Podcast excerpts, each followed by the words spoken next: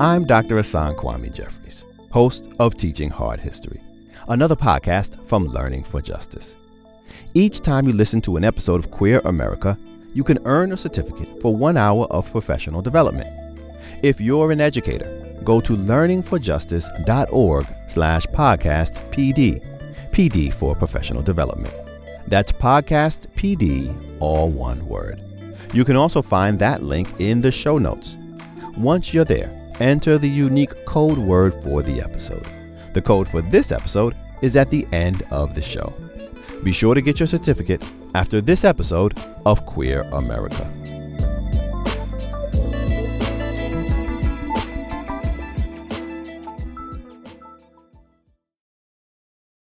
When I try to explain to my friends why my Aunt Lila was so important to me, I usually say that I'm her namesake, that she taught history like I do, and that she lived with a woman, Diantha, for as long as I can remember.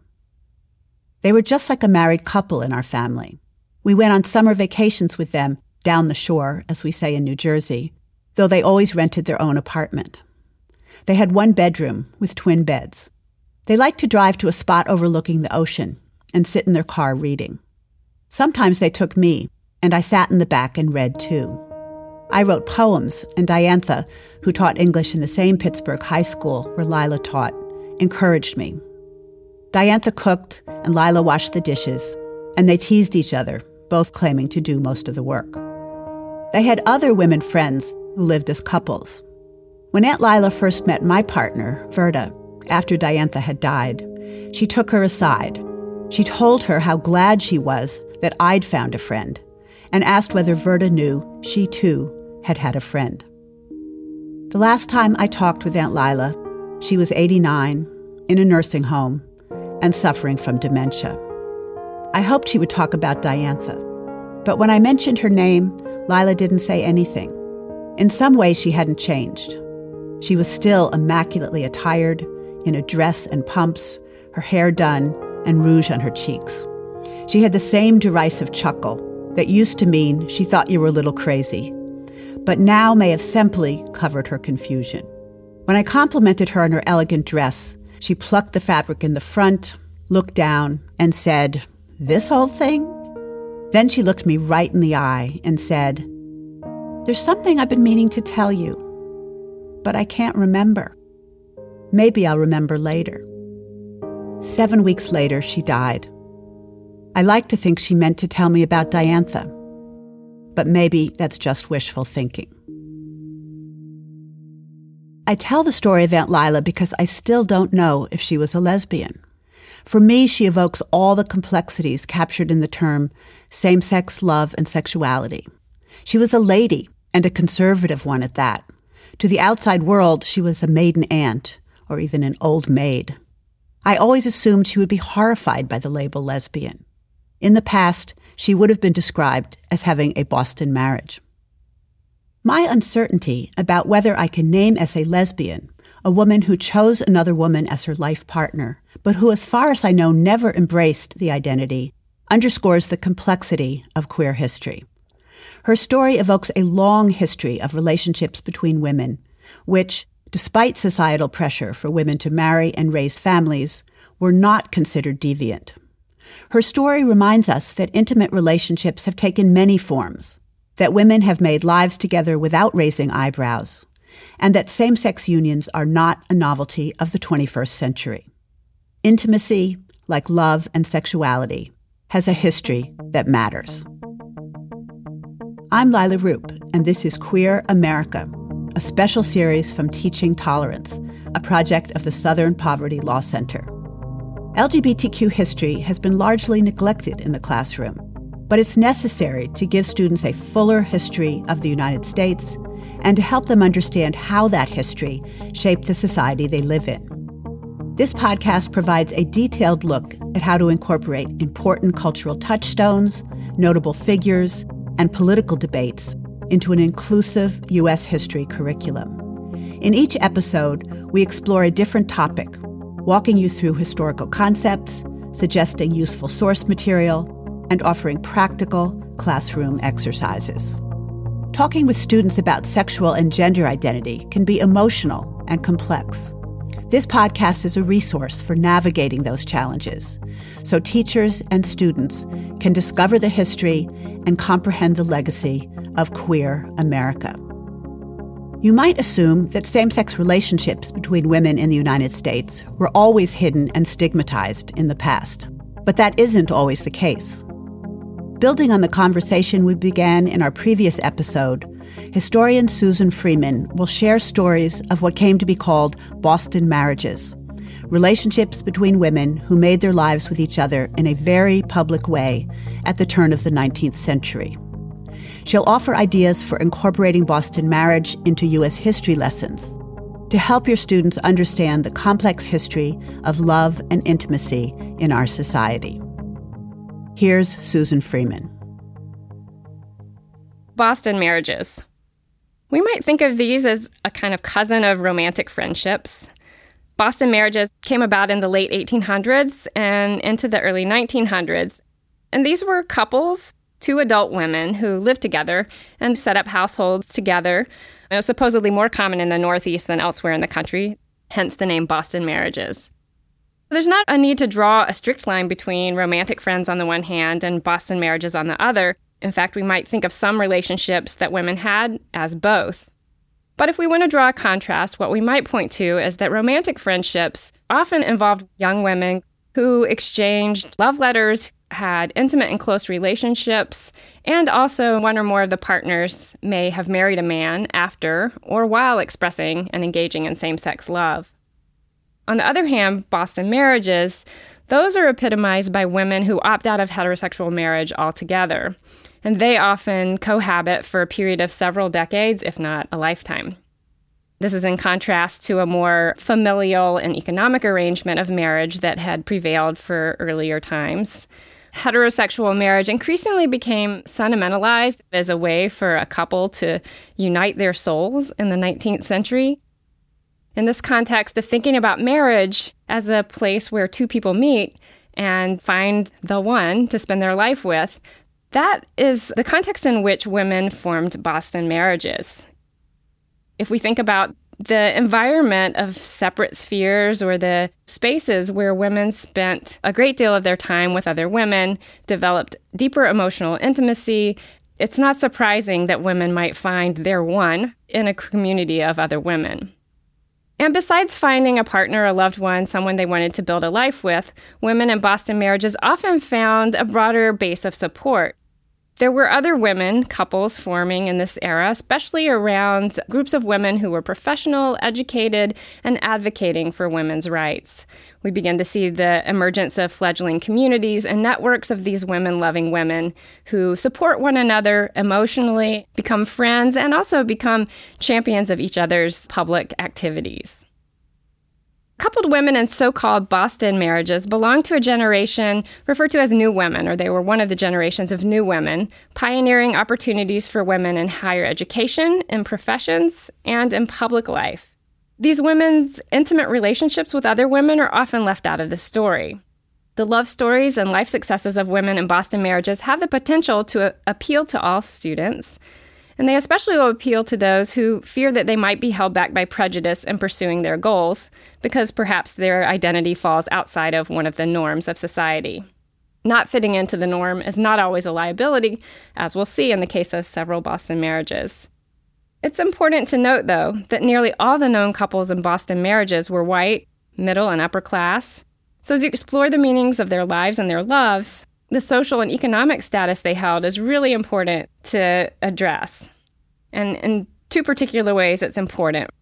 First, in the past as well as today, we can't allow one single person to stand in for the entire queer community. And likewise, when people use the acronym LGBTQ, no single letter, lesbian, gay, bisexual, transgender, or queer, can represent the wholeness of that community and the diversity of same sex love and gender transgressive identities. And then, second, the professional successes of women in Boston marriages very much relied on their white privilege as well as their access to financial independence. So, the capacity to set up a household together, to pursue a professional life, to engage in organizing for a variety of causes, these activities were possible because of the privilege that these women held. Your students in U.S. history are likely to be learning about, for the 19th century, the women's rights movement as it forms, including the campaign for women's suffrage, and growing opportunities for women to pursue educational, professional, and other social opportunities. As you introduce these topics, you can also help students to historicize the institution of marriage. Marriage in the 19th century is definitely a state sanctioned arrangement, and it's one that upholds patriarchy the idea that men are heads of household, that they're the legal representative of the family, and that women are subsumed within and underneath their husband. It's also true that women are subsumed underneath their fathers before they marry. So, marriage is an institution that upholds patriarchy, and it's also hand in hand with the arrangement within households especially white households in the urban industrial world, a division of labor where responsibilities for household tasks and the maintenance of family is heavily placed on women, and men are alleviated of any responsibilities of significance in terms of the care work that goes into maintaining a family. Both the patriarchal legal and social aspects of marriage, as well as the gender division of labor within the home, made it very difficult for women to exercise autonomy. You can observe that some of the women abolitionists and suffragists who were involved in those movements tended to make their strongest contributions after they had married and raised families and their children were grown and gone, that these latter decades of their lives were really rich opportunities to engage in civic activity. So, for women who loved women, it was more than just avoiding the environment where a man is in charge of your life, and it was more than just avoiding the parenting responsibilities that were the norm for women in the 1800s and into the 1900s that informed their choices. It was more than those absences, but actually the presence of a female companion, someone that they could spend their time with and enjoy life with, as well as someone who would support and propel their personal and civic aspirations and connections. By the 20th century, such couples were increasingly acquainted with others like them. Often they found some connection to other women who shared commitments to social justice causes things such as opposition to men's dominance in politics, violence in the home, and opposition to wars between nations as well. So there are many progressive era women activists, educators, artists, performers, and writers whose same sex relationships have come to light. In her 1999 book, To Believe in Women What Lesbians Have Done for America, Lillian Faderman collects numerous such stories. She argues that suffragists, civic leaders, and educated and professional women shaped U.S. history in ways that have been underappreciated. Faderman's the author of numerous books and articles on women's same sex relationships. And she, in the book To Believe in Women, opts to use the term lesbian not as a noun to describe the women, but she does use the adjective lesbian in ways that many queer historians would choose not to. So, to give you an example, she titles subsection of one of her chapters, The Virtues of Lesbian Domesticity. And she uses this to describe Boston marriage households of the early 20th century, women living together and sharing a home many of us would hesitate to use something like lesbian domesticity as a term to describe that time period. So I don't recommend adopting the language and conclusions necessarily, but Faderman's book is a really great starting point for examining love affairs and long term relations between women. She builds on numerous primary sources and shows that from the early suffragists and continuing through the progressive era, there were many women whose accomplishments and contributions to society were enhanced by the fact that they were in Boston marriages and shared love relationships and supportive relationships with other women. Next, I'm going to introduce three couples as examples of Boston marriages. The first couple I'll introduce you to, Pastor Phebe Coffin Hanaford and Ellen Miles. It wasn't so common in the 19th century for a woman to enter the ministry, and even today, many faiths exclude women from the highest leadership positions. Phebe Coffin Hanaford was not only a pastor and a feminist raised in this era, she also lived openly with a partner, Ellen Miles. Hanaford was raised a Quaker. She became a school teacher at age 16. She got married to Joseph Hanaford at age 20, and they raised two kids. She wrote and published books during these years. One's about her cousin Lucretia Mott, who was also a Quaker and women's rights activist. She also wrote a book about Lincoln as well, Abraham Lincoln, after he was assassinated. And then in her mid 30s, with her children grown, she sought ordination as a Universalist minister. Then, beginning in 1870, she served as a preacher in several northern communities, where she was able to earn a solid income and actually, she was selected to be the chaplain for the Connecticut state legislature. This was a first for a woman. Hanaford was also an active speaker and campaigner for women's suffrage as well. Her ambition in these areas, particularly the feminist work, displeased her husband, and they separated shortly after her career in the ministry began. Ellen became her life companion, and they lived together for three decades. Tender and supportive words in Ellen's letters are the opposite of the kind of accusations that were typical of her husband's letters prior to their separation. My loved one, Miles wrote, my first written word shall be to you, my darling, who comes first to my waking thoughts and last before my eyes close to sleep. It seemed to me that I left all the world behind me when I left you in that depot, and I could not keep the sobs down all the way out. Over time, the couple existed in a growing community of women who lived independent from men. After Phebe's death, one of these women, the humorist and novelist Marietta Holley, wrote to Ellen I know how lonely and desolate life must be to you, if you should think of her as utterly gone from you. But I do not believe that. I believe she is with you, the one she loved best, all the time. Ellen and Phebe's life together was not entirely without controversy. At one of the later congregations Hanaford led in Jersey City, the church voted not to renew her contract. According to the newspaper clippings that Hanaford collected, there were two problems. First, her women's rights advocacy, they didn't all the way approve of that. And second was the presence of the minister's wife, as the papers referred to Miles. Following the vote, Hanaford established a second Universalist congregation in a rented hall. Six years later, she and Miles returned to New Haven. Then, after retiring in 1891, Phebe and Ellen relocated their home to New York City, where they remained active in women's rights causes and lived together until Ellen's death in 1914. So, with Phebe Hanaford and Ellen Miles, you might ask your students to explore how their relationship has been acknowledged by members of the Universalist faith. Are they surprised to discover such openness about a same sex couple from the 19th century? Also, what does the historical transparency about Hanaford's love life suggest about the denomination? And also, how does the finding challenge the kind of blanket statements you might hear people make about religion and homosexuality? You could send them out to search, and Phebe Hanaford is an especially Googleable name. It's P H E B E, last name Hanaford, H A N A F O R D. So you could send them out to search, or you could provide them with some online sources. Several of the ones that I located that include information about their relationship are one, a digital Unitarian Universalist archives, which documents a website called harvardsquarelibrary.org, Hanaford's same sex long term relationship with Miles, and the online biography they provide on the site.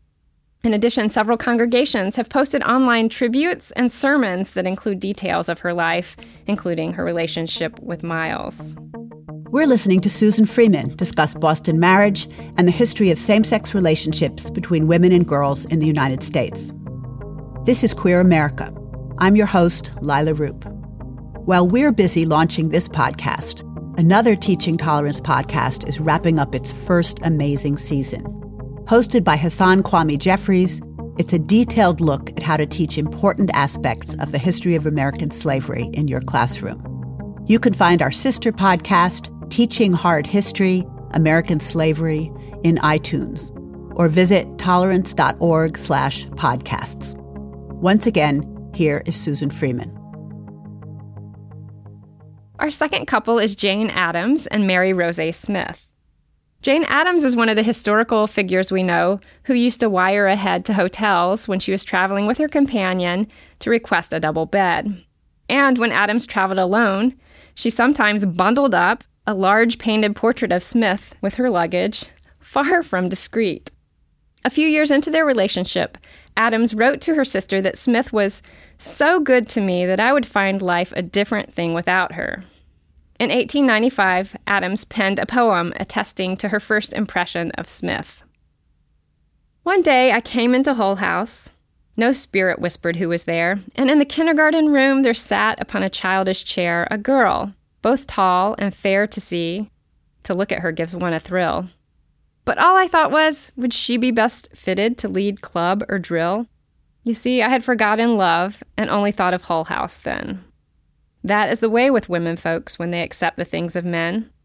They grow intense and love the thing which they so tenderly do rear, and think that nothing lies beyond which claims from them a smile or tear. So was I blind and deaf those years to all save one absorbing care, and did not guess what now I know delivering love was sitting there. Later, during a separation in 1902, Addams wrote to Smith you must know, dear, how I long for you all the time. There is a reason in the habit of married folks keeping together. And from 1914, Dearest, I had a real wave of homesickness for you. I wanted you very much. Volumes of letters between Addams and Smith attest to their loving relationship. Addams is, of course, best known for her public accomplishments, not her private intimacies. And we have not only her relationship with Mary Rozet Smith, but also her earlier companion and co founder of Hull House, Ellen Gates Starr. Addams' accomplishments were many. She was a tireless advocate for social reform, for children's welfare and workers' rights, and peace. She was a co founder of organizations like the NAACP and the ACLU and the Women's International League for Peace and Freedom. In 1931, she was the first American woman to win a Nobel Peace Prize. And through all these accomplishments, Smith remained by Addams' side. Upon Smith's death in 1934, Addams received many condolences from friends and associates, acknowledging her grief as like that of any widow who had lost a spouse. So, as an activity to work with your students around Jane Addams and Mary Rozet Smith, what you can do is have them explore how well represented that relationship is in public documents about Jane Addams' life. It will be helpful for your students to know that although Boston marriages have been well documented by queer historians, these findings are not always well regarded by the broader public. Biographers, for example, often straighten up the story and dismiss the queer themes in their subjects' lives. Perhaps the more famous they are, the more so they do this. And Jane Addams is a good case of this. In Chicago, the Jane Addams Hull House Museum came around to incorporating Addams' committed relationships with women into their exhibits within the past decade. According to a WBEZ public radio broadcast from 2013, one of the ways the museum opted to be forthcoming was to tell visitors, as a student intern explained she would do, the LGBT community embraces Jane Addams as one of their own.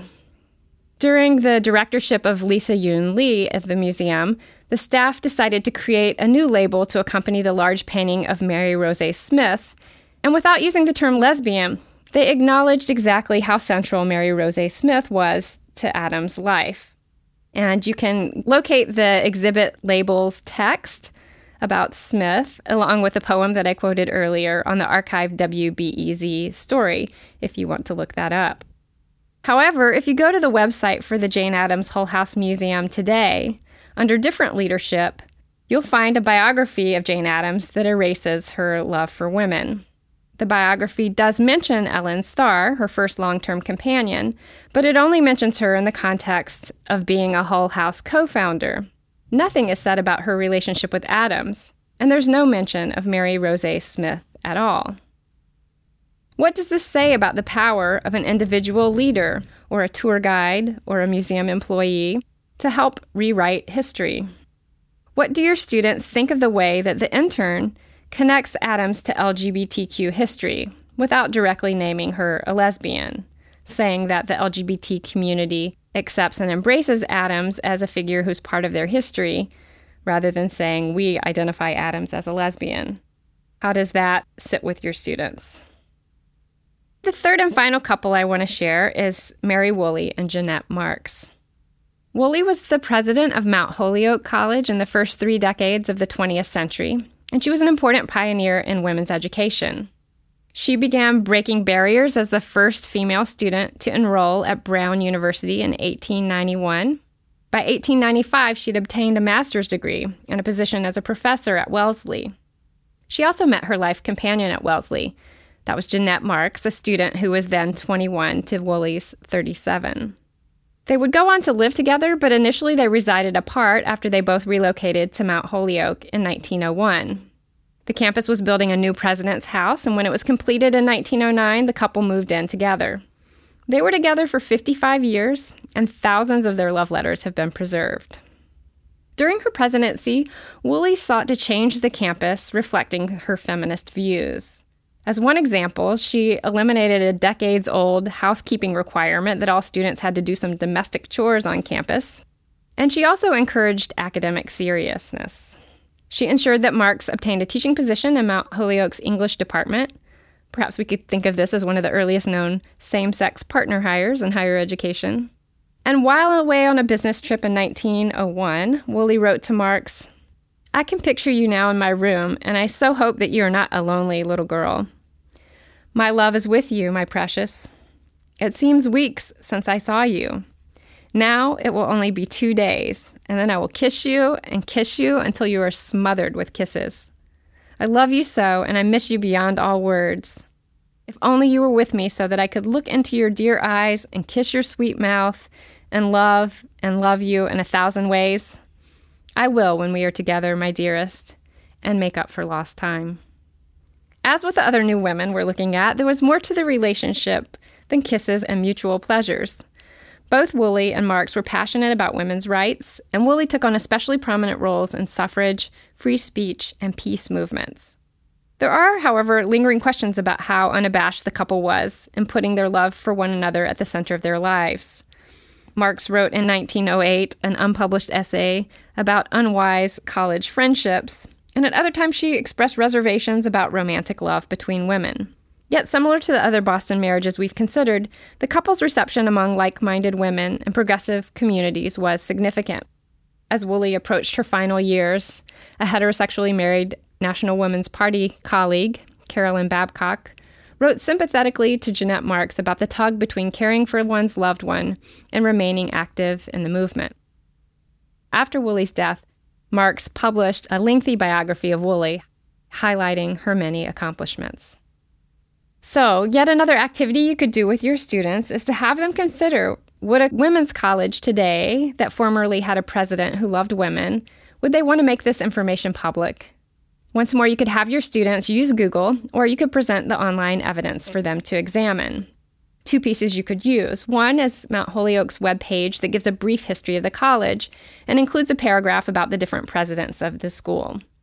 In the paragraph on Woolley's accomplishments while president, it includes her feminist stance on women's education and some other contributions she made.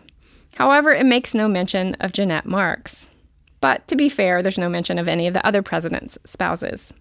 In contrast, the Archives and Special Collections at Mount Holyoke, their website, hosts a 15 page online exhibit called Mary Woolley and Jeannette Marks Life, Love, and Letters. It was a exhibit created by three undergraduate gender studies students in collaboration with the archives using their vast resources. If time allows, this is a terrific place to have your students learn more about the two women they can look into the deeper questions about their biographies, their history, their privilege, their individual talents and accomplishments, as well as their romantic ties to one another and their relationship to the time that they lived in.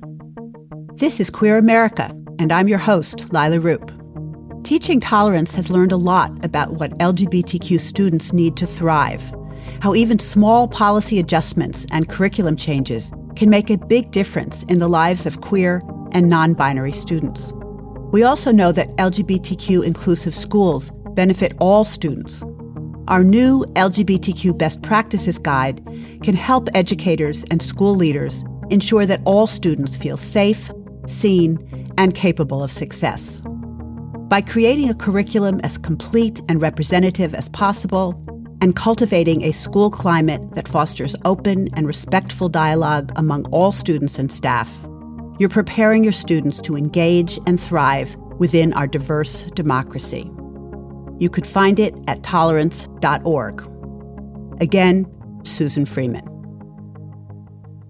So, collectively, looking at the stories of Hanaford, Addams, and Woolley and their love lives and legacies, how well they've been remembered as women who had female partners, and how much this has been erased, I have two additional suggestions for ways you can build discussion and engagement with your students around Boston marriage.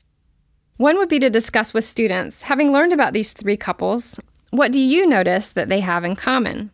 You'll want to help your students recognize how their respectability and their reception within their communities was very much related to their whiteness and their class status and their level of education.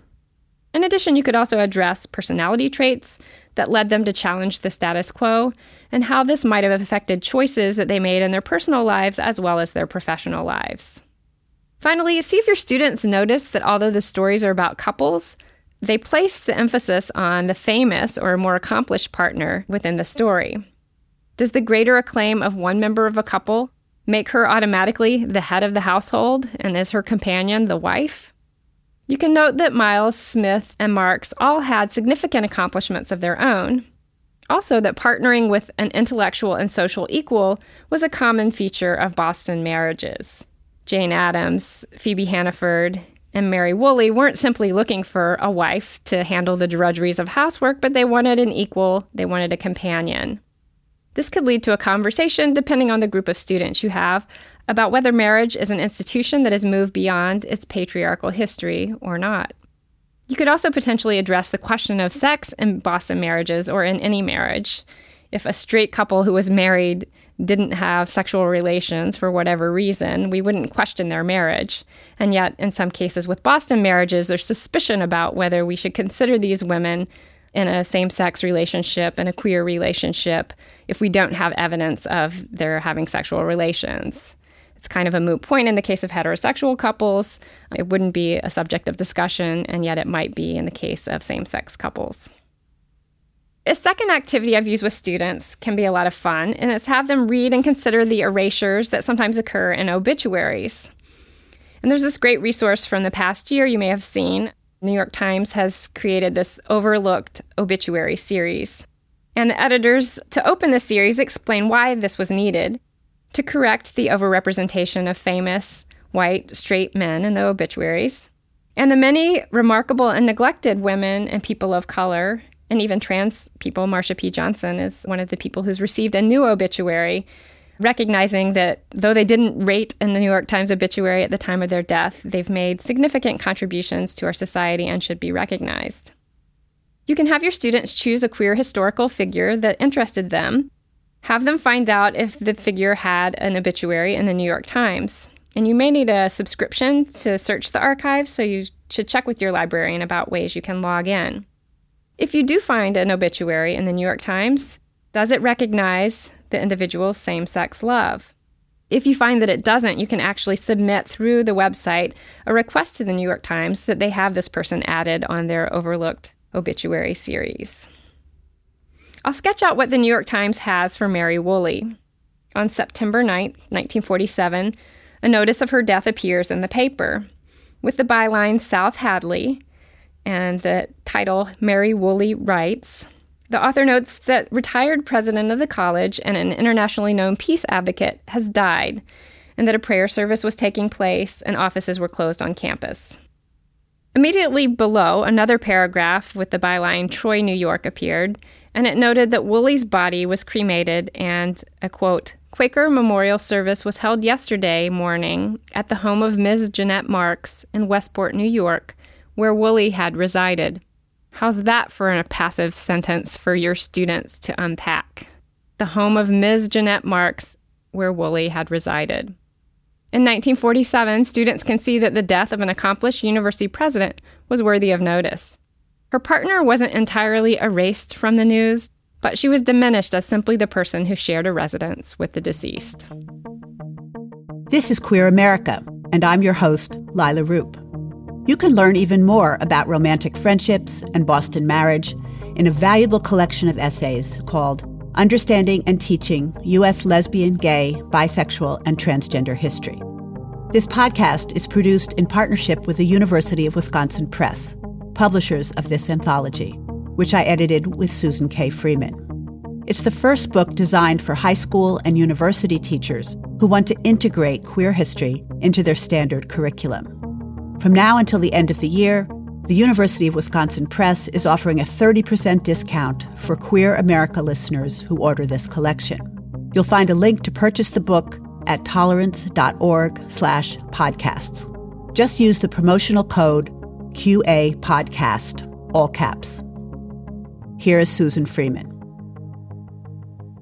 As we reflect on the entirety of our topic, from the smashing girls and romantic friends to Boston marriages, and think about its relevance for students today, I want to end with a few considerations about why it's worth incorporating this material into your classes.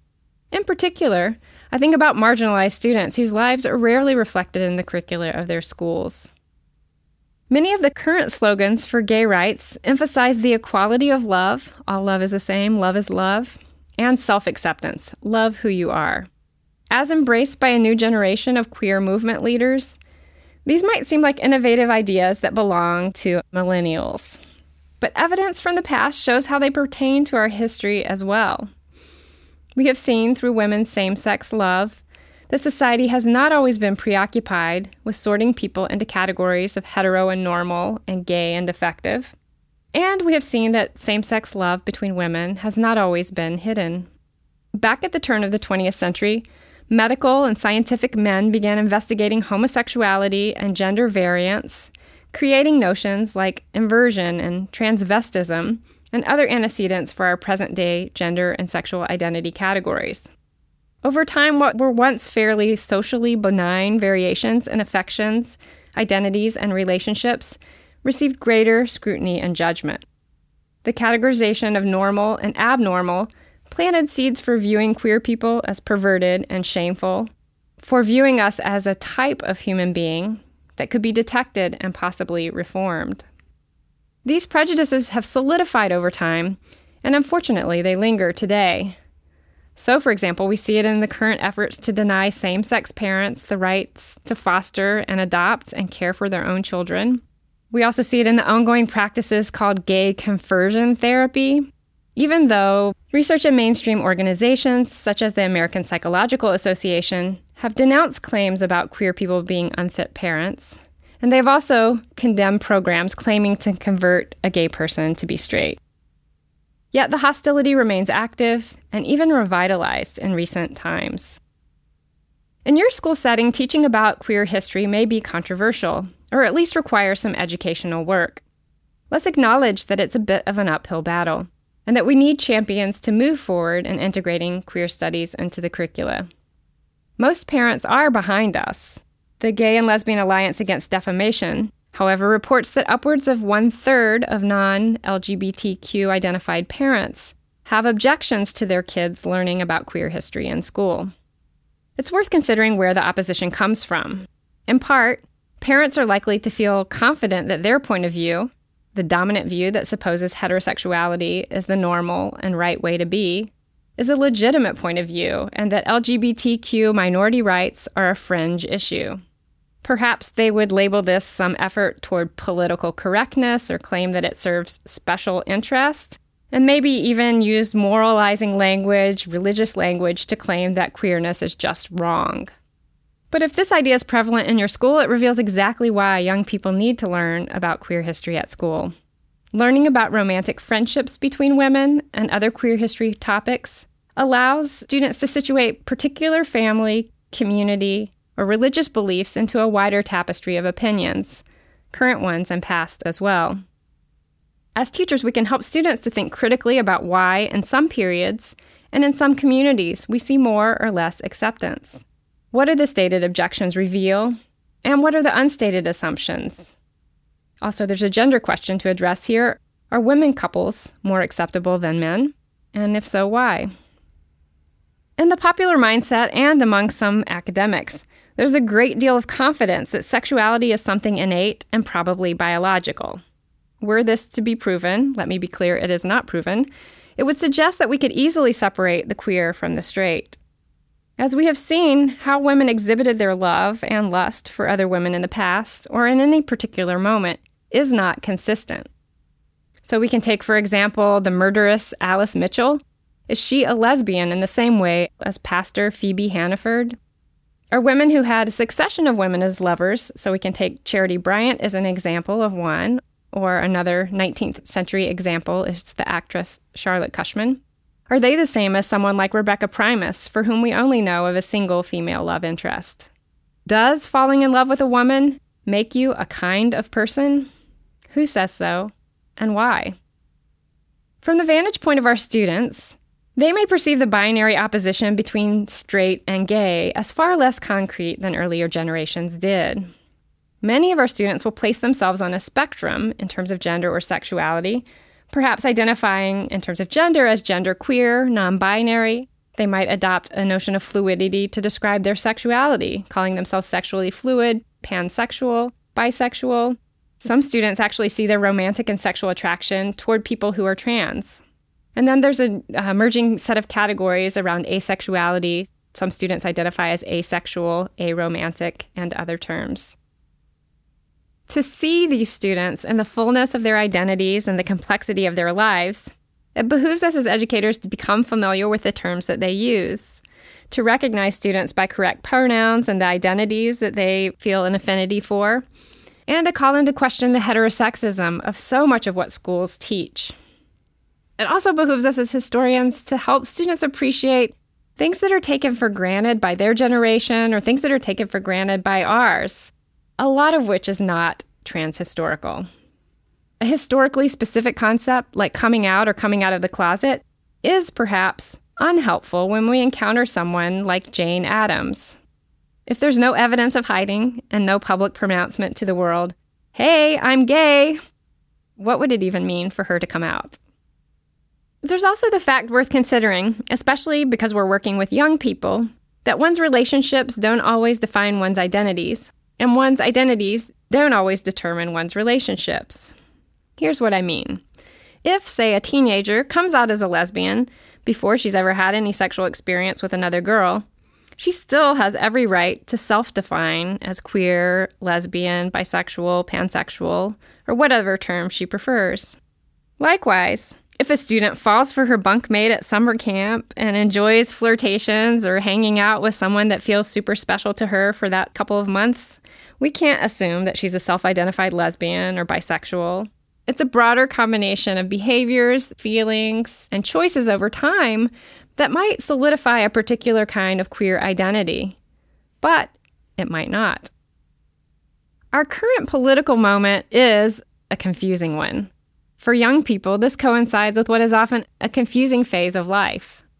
Ironically, history can provide stability by showing just how unstable things are over time. Your role as a teacher is an important one. By introducing the history of romantic friendships and Boston marriages, you can help students observe the shifting possibilities and the moments of exclusion. Interpreting historic love letters and poems, thinking about what's included and what's omitted in an obituary, and contemplating the gender dynamics within same sex couples, both as they perceive themselves and as others perceive them. All of this can widen students' historical aptitude. And more than that, they can also expand their capacity to be part of an informed, curious, inclusive, and just society. Susan Freeman is an associate professor and chair of gender and women's studies at Western Michigan University. She and I co edited the anthology that is the basis of this podcast. This episode is inspired by a chapter on romantic friendship by Dasha Franchikova. Susan is the author of Sex Goes to School Girls and Sex Education Before the 1960s. Her current research examines the development of gay and lesbian studies classes beginning in 1969. Queer America is a podcast from Teaching Tolerance in partnership with the University of Wisconsin Press. They're the publisher of the award winning anthology, Understanding and Teaching U.S. Lesbian, Gay, Bisexual, and Transgender History. In each episode, we're featuring a different scholar to talk about material from a chapter in that collection. Use the code QA Podcast, all caps, to get a 30% discount when you purchase the book through tolerance.org slash podcasts.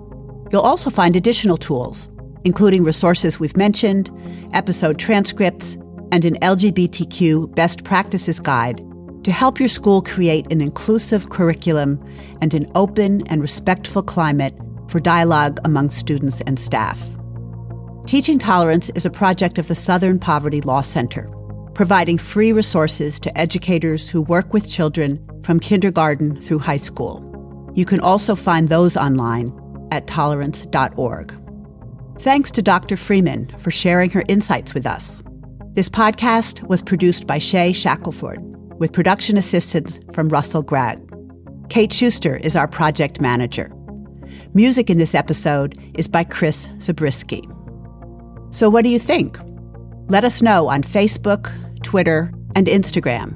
Review us in iTunes. And please tell your friends and colleagues about this podcast. I'm Dr. Leila J. Rupp, professor of feminist studies at the University of California, Santa Barbara, and your host for Queer America. Now that you've listened to this episode, you can earn a certificate for one hour of professional development. Go to learningforjustice.org slash podcast PD. PD for professional development. That's podcast PD, all one word. You can also find that link in the show notes. Then enter the unique code word for this episode omission, all lowercase. Thanks for listening to Queer America.